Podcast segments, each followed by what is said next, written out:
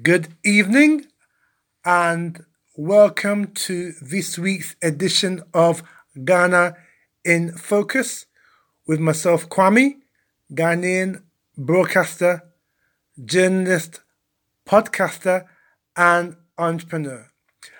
And in this week's edition of Ghana in Focus, it is a special because today, 6th of March, marks the 65th anniversary of Ghana gaining independence from British colonial rule in 1957. And so today, on Ghana in Focus, we ask the question Is Ghana really independent? All right, so uh, before we get into this podcast, uh, just to advise that if you like what you hear, uh, we have other podcasts available as well, and you can check those out on our website. And also, if you would like to uh, donate as little as one US dollars a month, it will help us to bring out more uh, great content from Ghana in Focus. All right, so uh, let's get into this podcast. And we're asking the question Is Ghana really independent? All right, so on 6th of March 1957, Ghana got its independence after more than 100 years of British colonial rule uh, when Ghana's first president, Dr. Kwame Nkrumah of blessed memory, said that Ghana, or rather, I repeat, he said, at long last, the battle has ended, and that Ghana, your beloved country, is free forever. And if you want to know more about uh, Dr. Kwame Nkrumah, uh, there's also uh, on the website uh, a couple of uh, great podcasts talking about the legacy of Dr. Kwame Nkrumah. And so, like I said, you know, Ghana uh, became an independent country on 6th of March 1957. But is Ghana really independent? So I like to tell the truth and not to sugarcoat things. So as a podcaster, as a journalist, I believe that I've got a duty to tell the truth as I see it. And unlike other podcasters or other YouTubers who talk about Ghana, I don't sugarcoat things. It is very uh, of me, it would be unprofessional of me as a journalist and a broadcaster to tell you that Ghana is all rosy and sweet and love and lightning. I want you to invest in Ghana, but I want you to invest and live in Ghana based on informed decision and also by putting all the facts as you see it, and then you can make up your own mind if you want to live or invest in Ghana. And so today, like I say, I'm asking the question Is Ghana really independent? Now, when you look at the definition of independent, it states, and this is the dictionary version of uh, what it means to be independent. So it says here independent means free from outside control, not subject to another's authority. Another definition is not depending on another for livelihood or subsistence. And then the last definition of independence is capable of thinking or acting for oneself.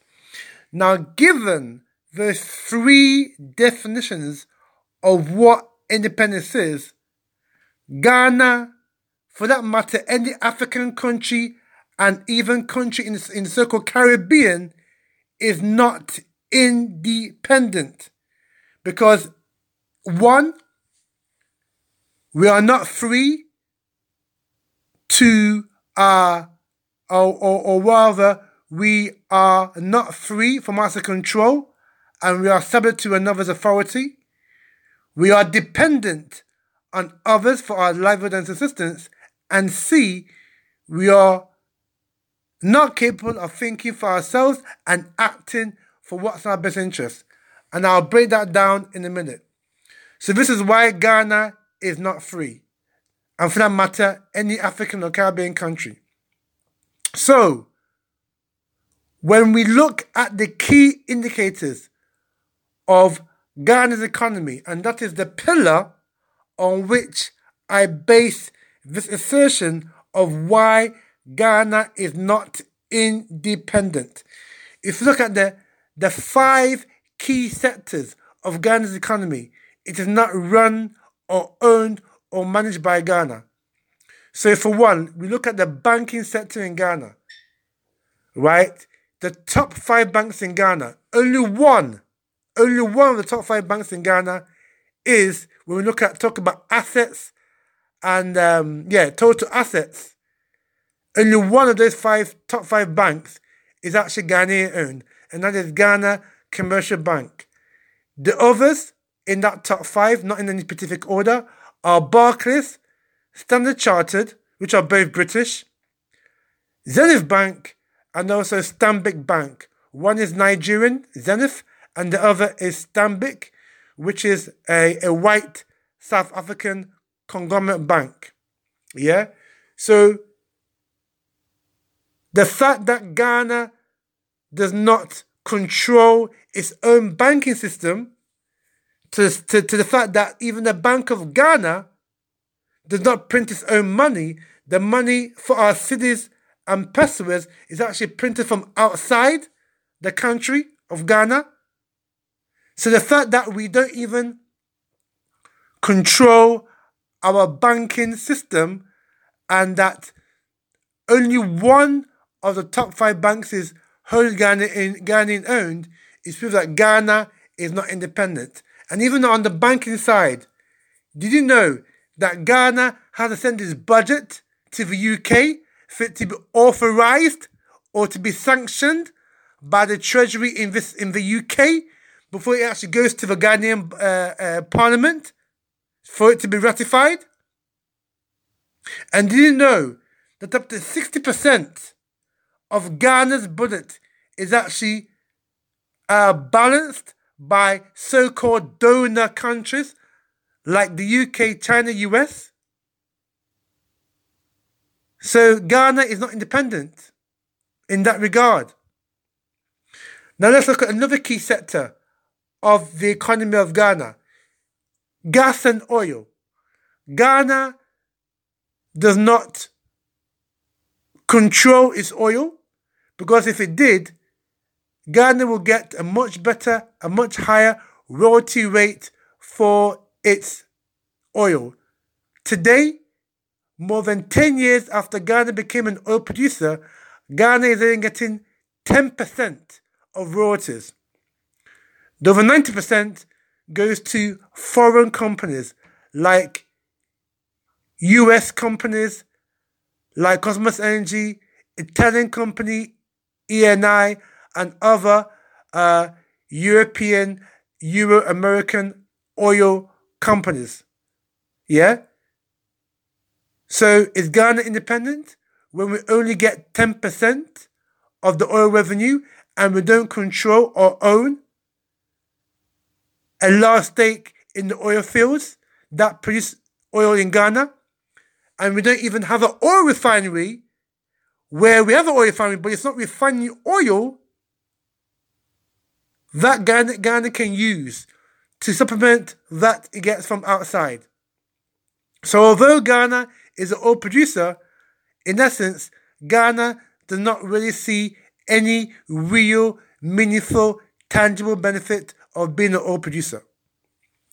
Now we look at another key sector of the economy, that is telecommunications. Of the big players, and there's five of them, there's Vodafone Ghana, there's Tigo Airtel. There's MTN. There's Glo. And then there's another one. There's five of them. Not one of them is Ghanaian owned. Vodafone Ghana is 30% government of Ghana. But the vast majority stake is owned by the Vodafone company, which I think is a German stroke British company. Yeah? So even our own telecommunications, whereby people use internet facilities or people make phone calls via the mobile phone, particularly, we as Ghanaians do not have a stake in the telecommunications industry. Yeah? So we are dependent in that regard on others for giving us reliable internet and telecommunication services. Now, the fourth aspect of Ghana's economy where we don't own it is mining. Mining in terms of gold, diamonds, bauxite, etc., but particularly gold. Ghana is the world's biggest producer of gold. It overtook South Africa two or three years ago as being the world's number one producer of gold. But yet, all the main mining companies that operate in Ghana, none of them is Ghanaian.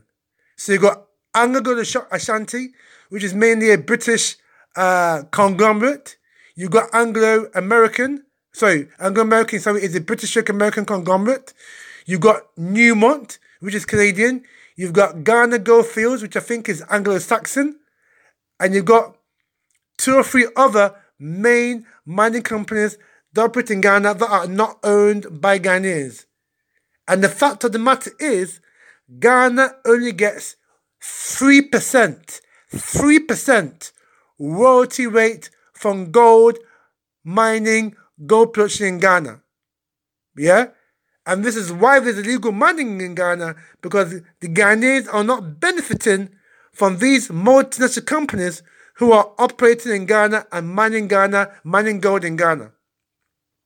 Last year alone, more than 10 million ounces of gold was mined in Ghana.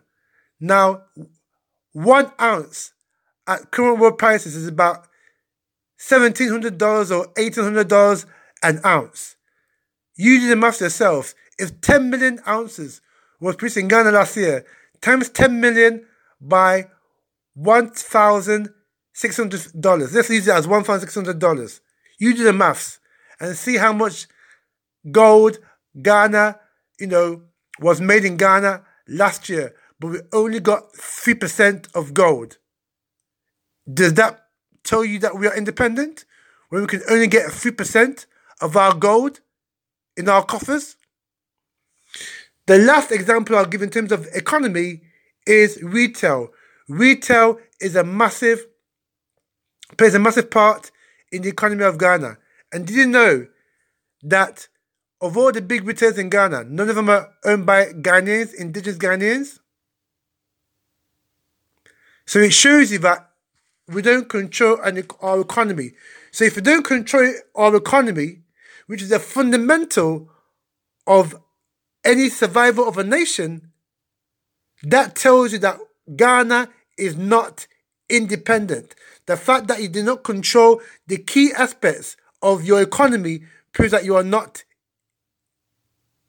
independent, but rather dependent. Again, if Ghana was independent, Ghana would be able to feed itself. Yeah? That is a sign of an independent, self sufficient, self reliant country. In terms of food production, Ghana is not independent. We are not self sufficient. We are not self reliant. Yeah?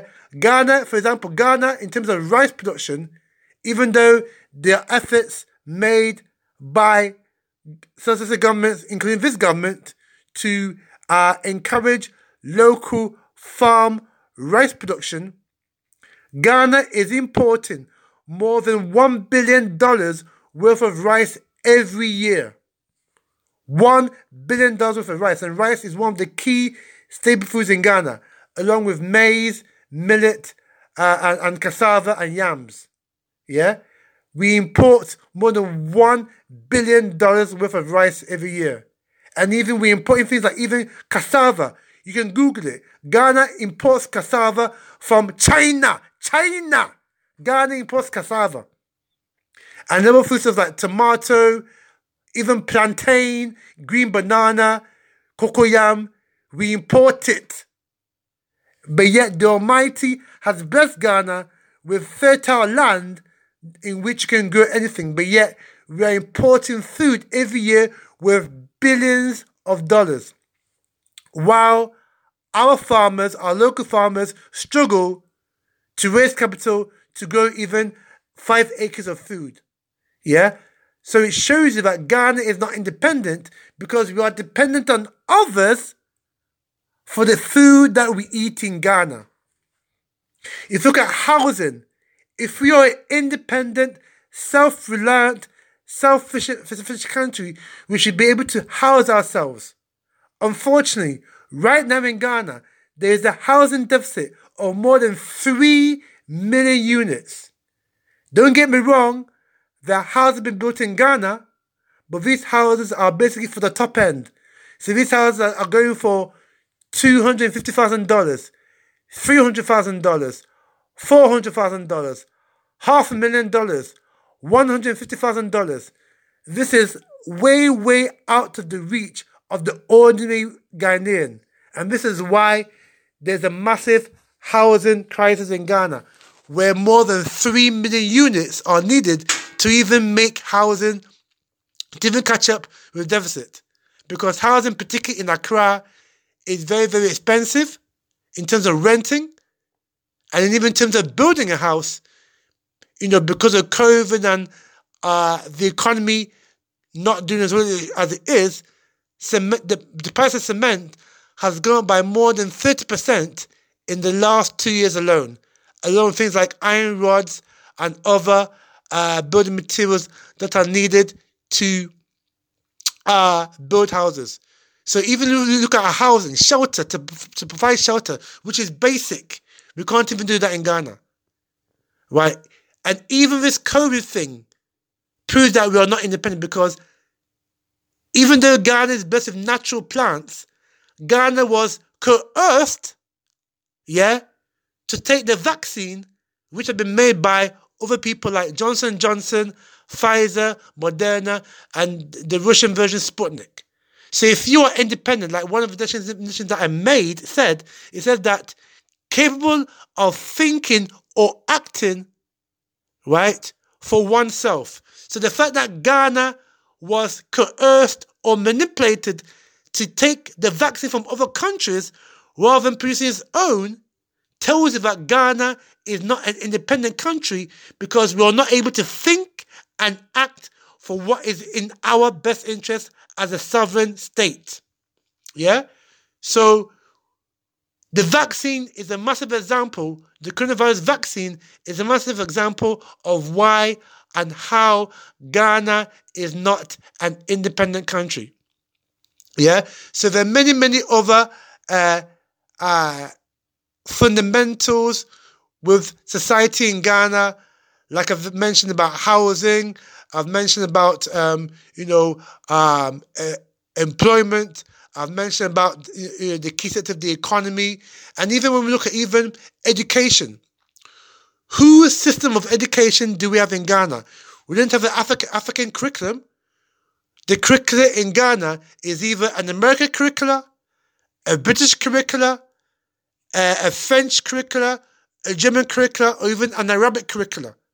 In Ghana, we should be having a Ghanaian curriculum that is conducive to the Ghanaian environment, to the Ghanaian culture, and more importantly, the nation building aspects of Ghana.